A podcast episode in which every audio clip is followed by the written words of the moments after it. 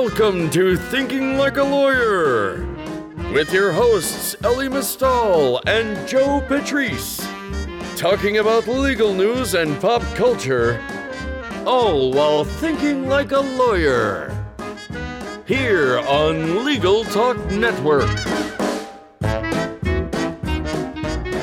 Hello, and welcome to Thinking Like a Lawyer. I'm Joe Patrice from Above the Law. With me is Elie Mystal, who is Cold. Cold. Yeah, it's uh, it's chilly here today as we're recording. It's in the 20 degree window. Feels like 12, I believe, is the last uh, readout I got. you know, it, I mean, it's it's balmy. Yeah, yeah. Um, It, it, this this is this is horrible European weather. It always shocks me that at some point some kind of ancient man who had been walking for a very long time got to here and was like, "Yeah, this will do." Yeah. Like, why stop walking? Like, go go back towards the sun, young man. In any event, this is usually the podcast where I bitch about weather because it's the this is the first real cold snap. Um, and so this is usually the show where I grind my gears about the weather, but Okay. I'm not going to. I'm gonna I'm gonna go against type slightly. All right. It'll still be weather related. Okay. But the thing that's pissing me off today, particularly, is the horrible practice of upstreaming. Oh, yes. No, you actually previewed this with me yesterday. Yeah. So, it, for for the uninitiated, for basically for people who don't live in New York or maybe DC, Chicago, um, upstreaming is the practice where you walk towards the traffic. You know, in New York, we have one way streets. You walk towards the flow of traffic so that you can get ahead of somebody who has been previously established on a corner hailing a cab. So the cab will get to you first, right? You mm-hmm. are, it, it, and it's and it's done upstreaming is done intentionally. I'm not talking about a person who comes out of their building, which happens to be in the middle of the block, and hails a cab right outside their building. Now, I happen to be a particularly good person when I am in that situation. I look behind me to make sure that I am not upstreaming somebody. But I understand if you can't reach my moral level. Like if you if you're just walking out of your building and you're gonna hail a cab right at your stoop, I understand that. Upstreaming is when you are behind me, you have to walk past me um, as I'm visibly hailing a cab so that you can hail the cab Right. in front of me, right? Right. That's the practice. Uh huh. It's, I think, even from my description, you can tell how horrible it is and how the people who do this should probably go directly to hell. But yesterday, last night, So th- hold on, real quick. This may be confusing to most of our listeners because everybody else in the world started using Uber and Lyft a long time ago. But in New York, we could still hail cabs on the street. Just thought I'd clear that out. excellent point. that was a very subtle way of okay boomerang me. I didn't think it was subtle. Last night, this motherfucker, white man, I should add, and that will become important, not just upstream, like brushes past me on a 20 degree night to upstream me 10 paces ahead of me. I can't express my frustration correctly. Like the like the violent thoughts I had during this period of time where this man had walked in front of me and then was standing with his back I mean his put then he put his back towards me, right? I could have done anything to that man many of which would have gotten me arrested yet justifiably so. The the racial component here of course and it's not about the man's race right? It's about mine. Like i happen to be an african american male in new york city. It is difficult for me to get a cab. And if you don't know that you need to like go read something you know or educate yourself right? Like it is hard enough for me to get a cab that you're gonna when you are gonna upstream me like that just that just makes everything in my life harder in that moment and you as a white man have got to know that And, and have got to like account for whether not only do you want to do this kind of very obviously poor etiquette thing but also like bring racial unhappiness to my life in that moment because you need the cab so goddamn badly You know, this goes back to years ago. I was initially not a fan of Uber, Lyft sorts of situations. I felt like they were trying to cut in on the cab business and those folks. Uh, but you actually wrote a piece back then that I thought was very prescient about how those ride hailing organizations would actually end up being better from a race perspective. And obviously, it's turned out that there were some hiccups along that way. but at the time, your point was being able to say, I need to go to the Upper East Side, pick me up here, and here I am was a value uh, that you didn't have to face drivers trying to avoid you for whatever reason. It still is, and it's still one Yeah. of the reason reasons why I don't have a ton of sympathy for the taxi cab limousine commission, for the for the general taxi cab or taxi cab drivers unions around the country, Mm-hmm. Yeah. who are being displaced by Uber and Lyft.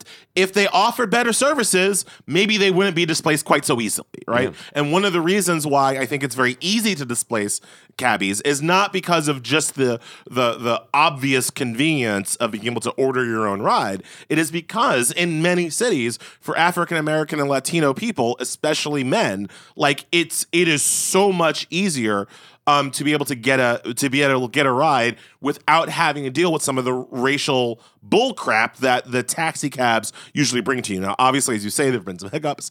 Obviously, I'm kind of hyper aware that I'm focusing this on the male issue Mm-hmm. um, because certainly women have their own set of you know Right.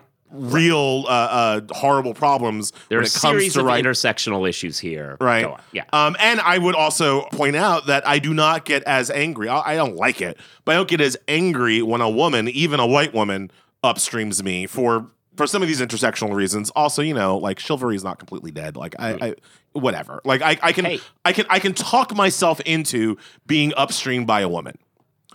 A white man upstreaming me. to the victor go the spoils. You know, you, It's you- just- if, if you're willing to take those steps, you could have just kept walking and gone ahead of him. Right. I mean, that's that's that's th- that's the marketplace. That's that's Yeah. the Republican marketplace solution, right? Like, and again, I also could have tackled him if I was willing to to continue walking. I easily could have brushed past him myself.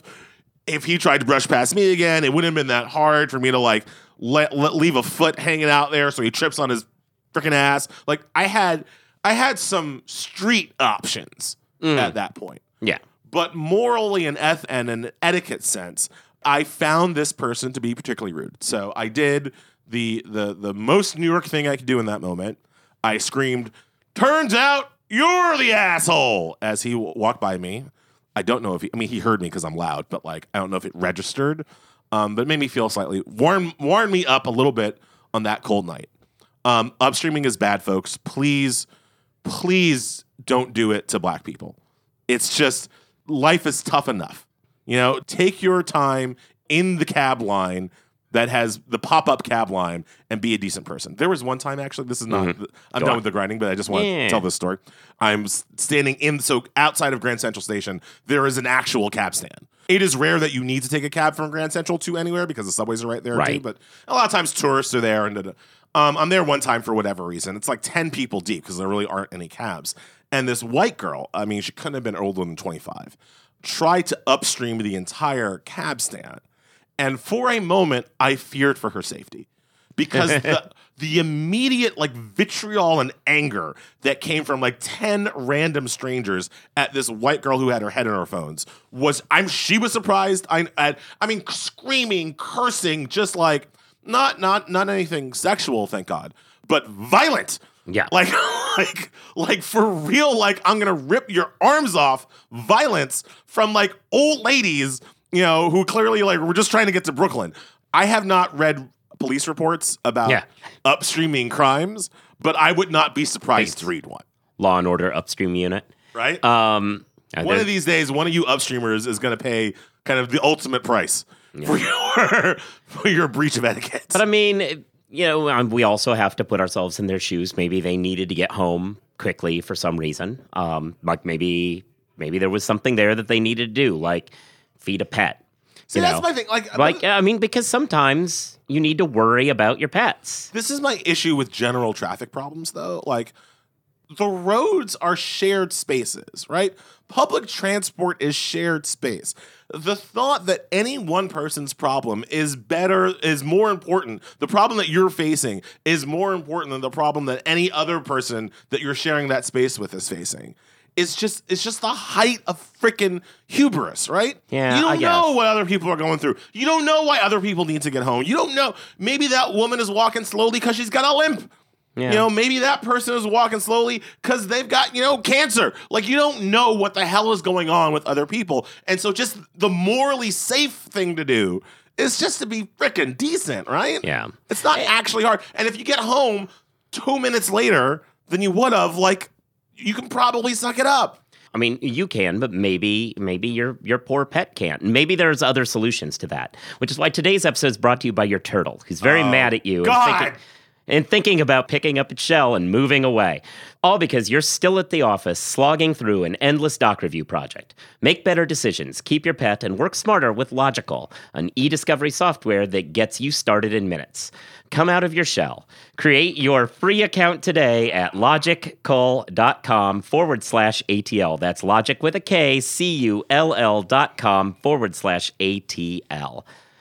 Why were you talking about pets, Joe? That's Yeah. why you were talking Yeah. about pets. Yeah. No, it, it didn't come out of nowhere. I was setting up. Yeah. The, the, Yeah. turtles t- today? Turtle was today. Yeah, it was the first one I could come up with because I have resisted the urge that has been brought up before of do I have a book of animal puns? I don't. I I just come with the inspiration as it hits me. It has to be organic. It does. What are we talking about today?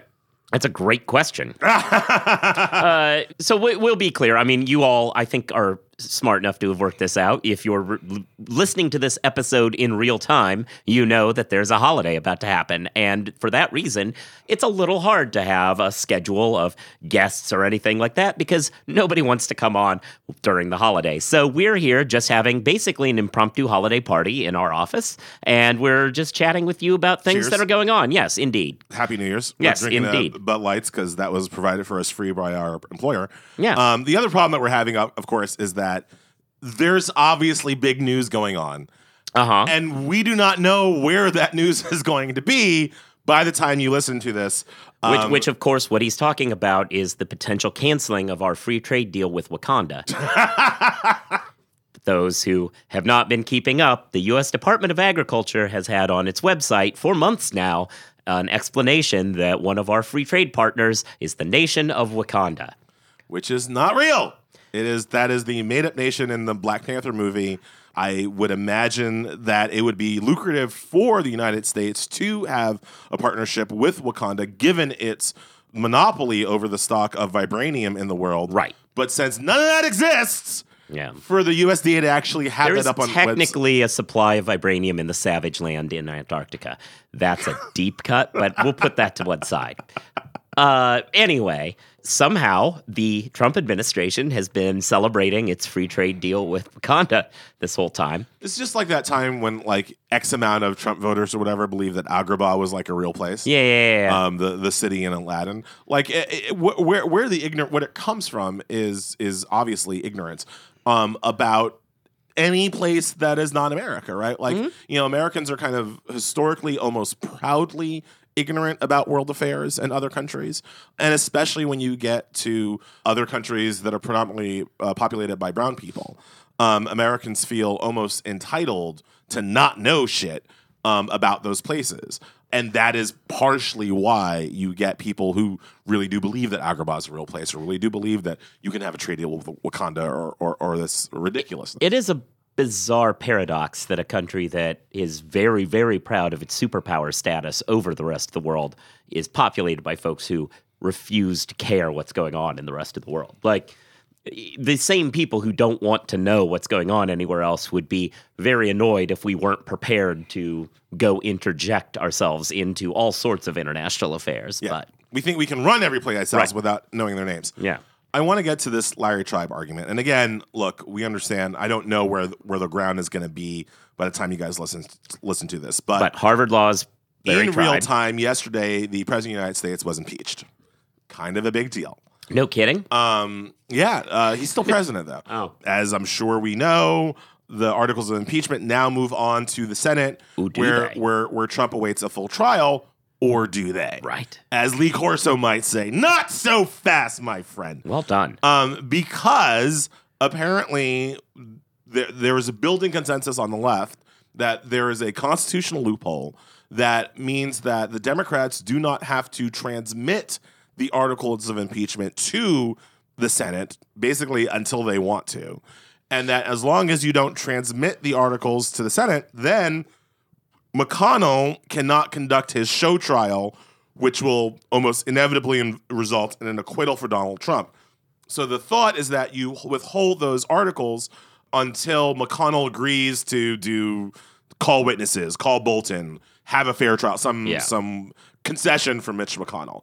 Um, in terms of political strategy, I'm fine with it. Like, uh, look, this Seems smarter than the alternative in my mind. you know, I mean, this is and McConnell has no leg to stand on. He held up the Garland nomination for 293 days. Like McConnell has no leg to stand Well, on. and, here. and that's an excellent point because I think that is the most on point analogy to what Tribe is trying to say. Tribe's argument is even though obviously what the Constitution assumes is that once these things have been passed, then it goes to the Senate. Like that is assumed to be the natural flow. But it was also assumed for 200 years that the natural flow of a president saying this person is nominated for the Supreme Court was that the Senate would at least make a decision on whether or not that person should be on the Supreme Court as opposed to just doing nothing. So McConnell's decision there is actually the most on point analogy, I think, to what Tribe's say. to the whole argument here that you don't have to Mm-hmm. have to submit the article. So again, strategically, I'm with it. Legally, and this is where this is where I get into the Tribe's argument, right? Like, so Professor Lawrence Tribe has has tried to kind of put some legal grist on this mill, Mm-hmm. um, and his core argument, which you can read about in the Washington Post, where he wrote an op-ed, is that it is wrong for commentators, pundits, politicians to ask where is the specific constitutional power through which the House of Representatives can withhold the articles. The question is, where is the relevant constitutional language that stops them from doing that? Right? Right. So his view of the Constitution is not as a document that we need to look at to to allow us to have powers. It's a document that only kind of exists to restrain us. And if the Constitution doesn't say no, you can't, then guess what? Yes, you can. Now, again, intellectually, I'm there, right? Because I'm, I don't like the Federal Society. I don't like constitutional textualism. I believe in the core concept of limited government. And that is not anything that was told to you by Paul Ryan or Ronald Reagan. The core concept of limited government is that the people can do everything but for these specified things that we allow the government to do, right? And so I agree kind of intellectually that the core concept of limited government suggests that if there is not a constitutional prohibition, then it is de facto allowable and legal. See, However- yeah, I think that well, I I will say I think before your however, I take a very different stance on the negative nature of the Constitution. I think that is true. That is a fair interpretation of how the constitute what the Constitution means to the citizenry.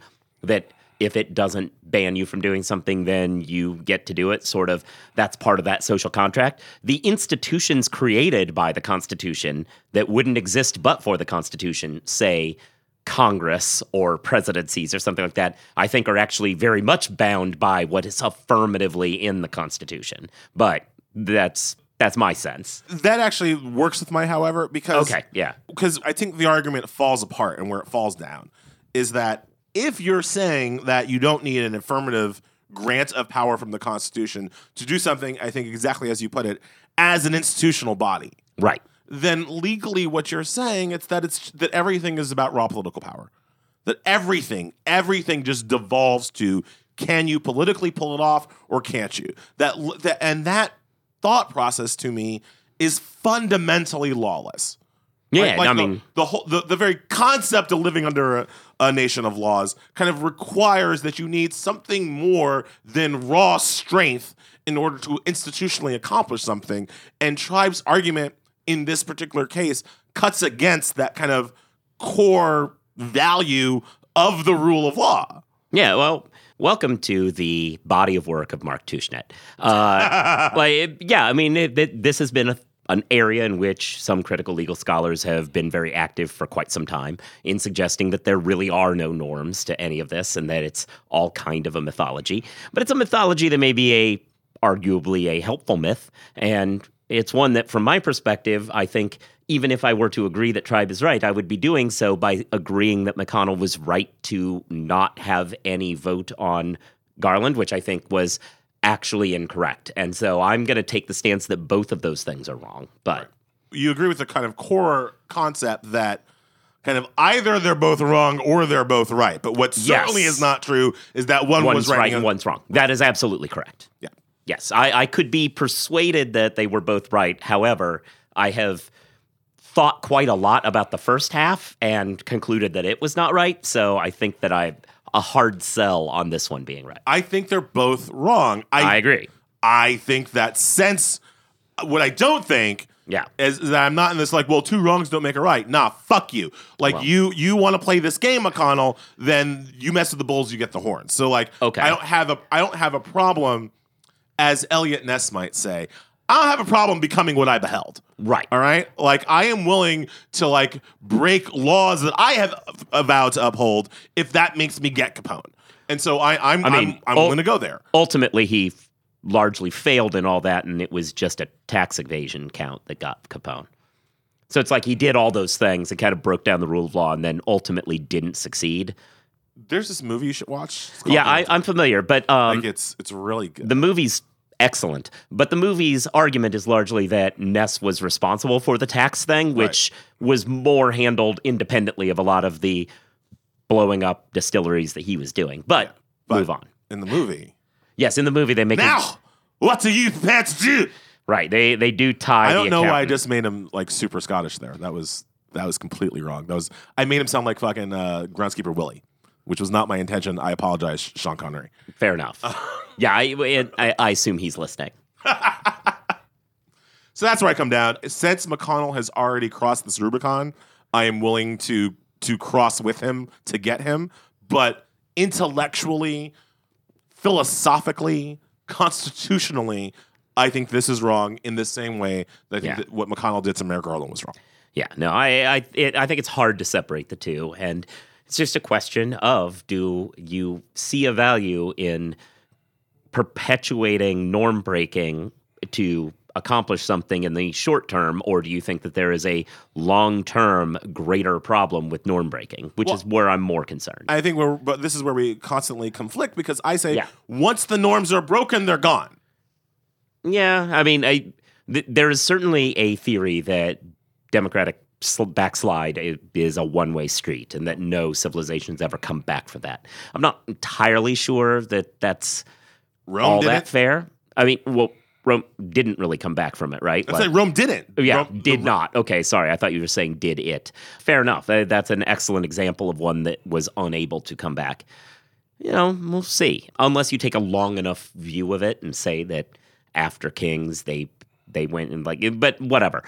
After kings and then popes. And then, Yeah, right. So it's no, there's no, it, it- take, there's no take backsies in global geopolitical politics. Yeah, I mean, it, it is certainly difficult to believe that there's an easy way back. I, I am one of those people who believes that there are ways in which you can affect change without saying they did X, so we will do X, or even they did X, so we will do not X.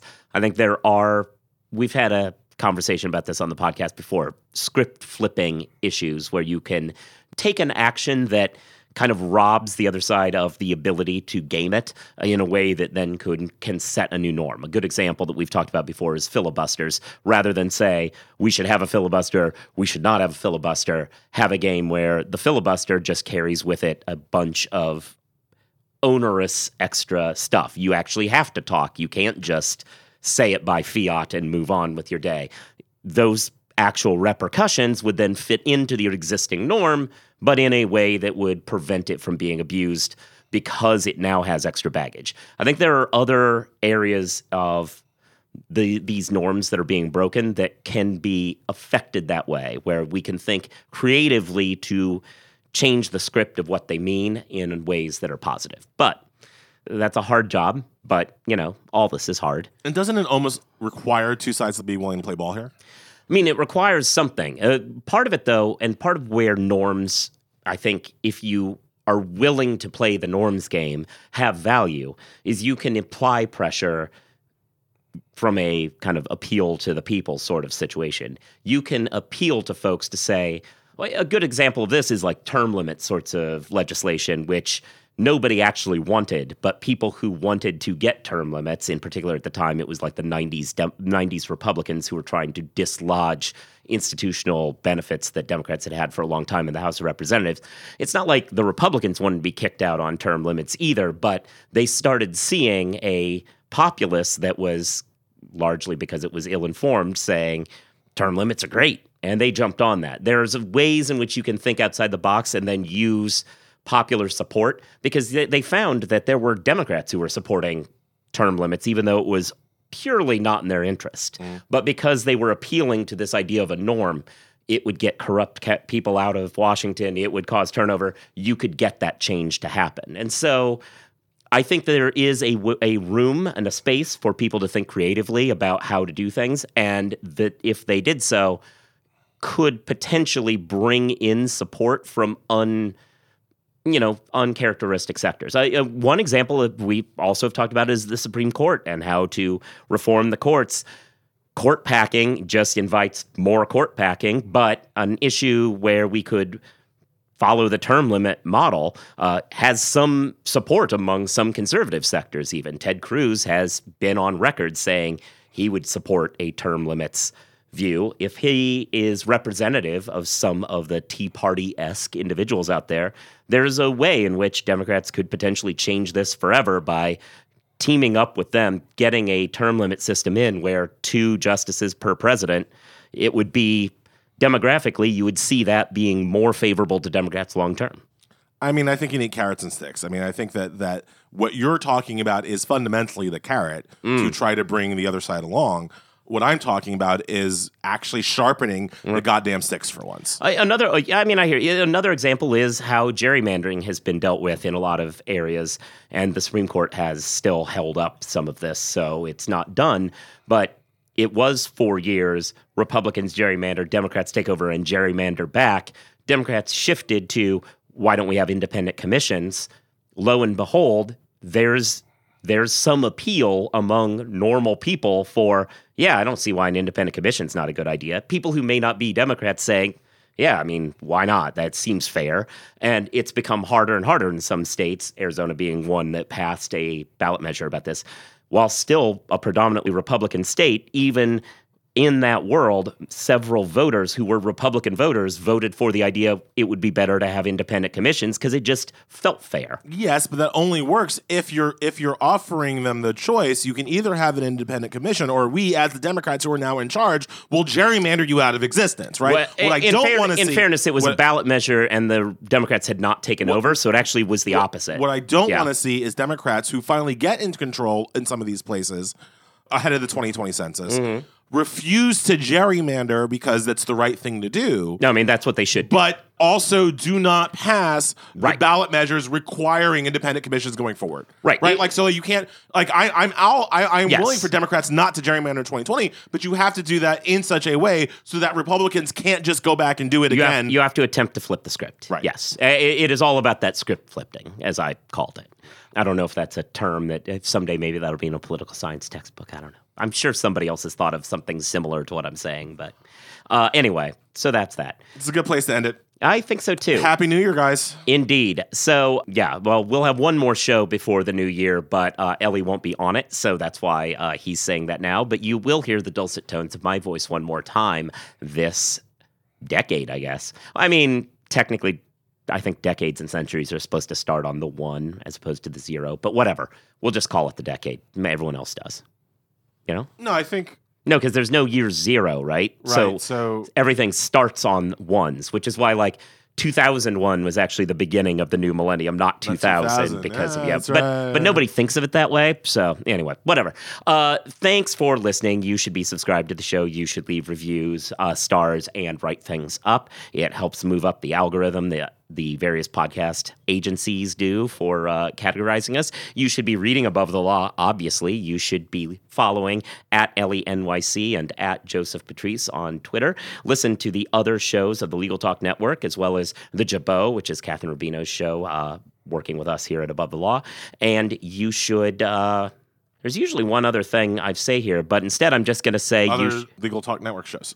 I, I thought I did just say the Legal Talk Network shows as well as the Jabot. But yeah, no. And check out Logikcull, who sponsored the show, and take care of your turtle. Peace. If you'd like more information about what you've heard today, please visit LegalTalkNetwork.com. You can also find us at AboveTheLaw.com, ATLRedline.com, iTunes, RSS, Twitter, and Facebook. The views expressed by the participants of this program are their own and do not represent the views of nor are they endorsed by Legal Talk Network, its officers, directors, employees, agents, representatives, shareholders, and subsidiaries. None of the content should be considered legal advice. As always, consult a lawyer.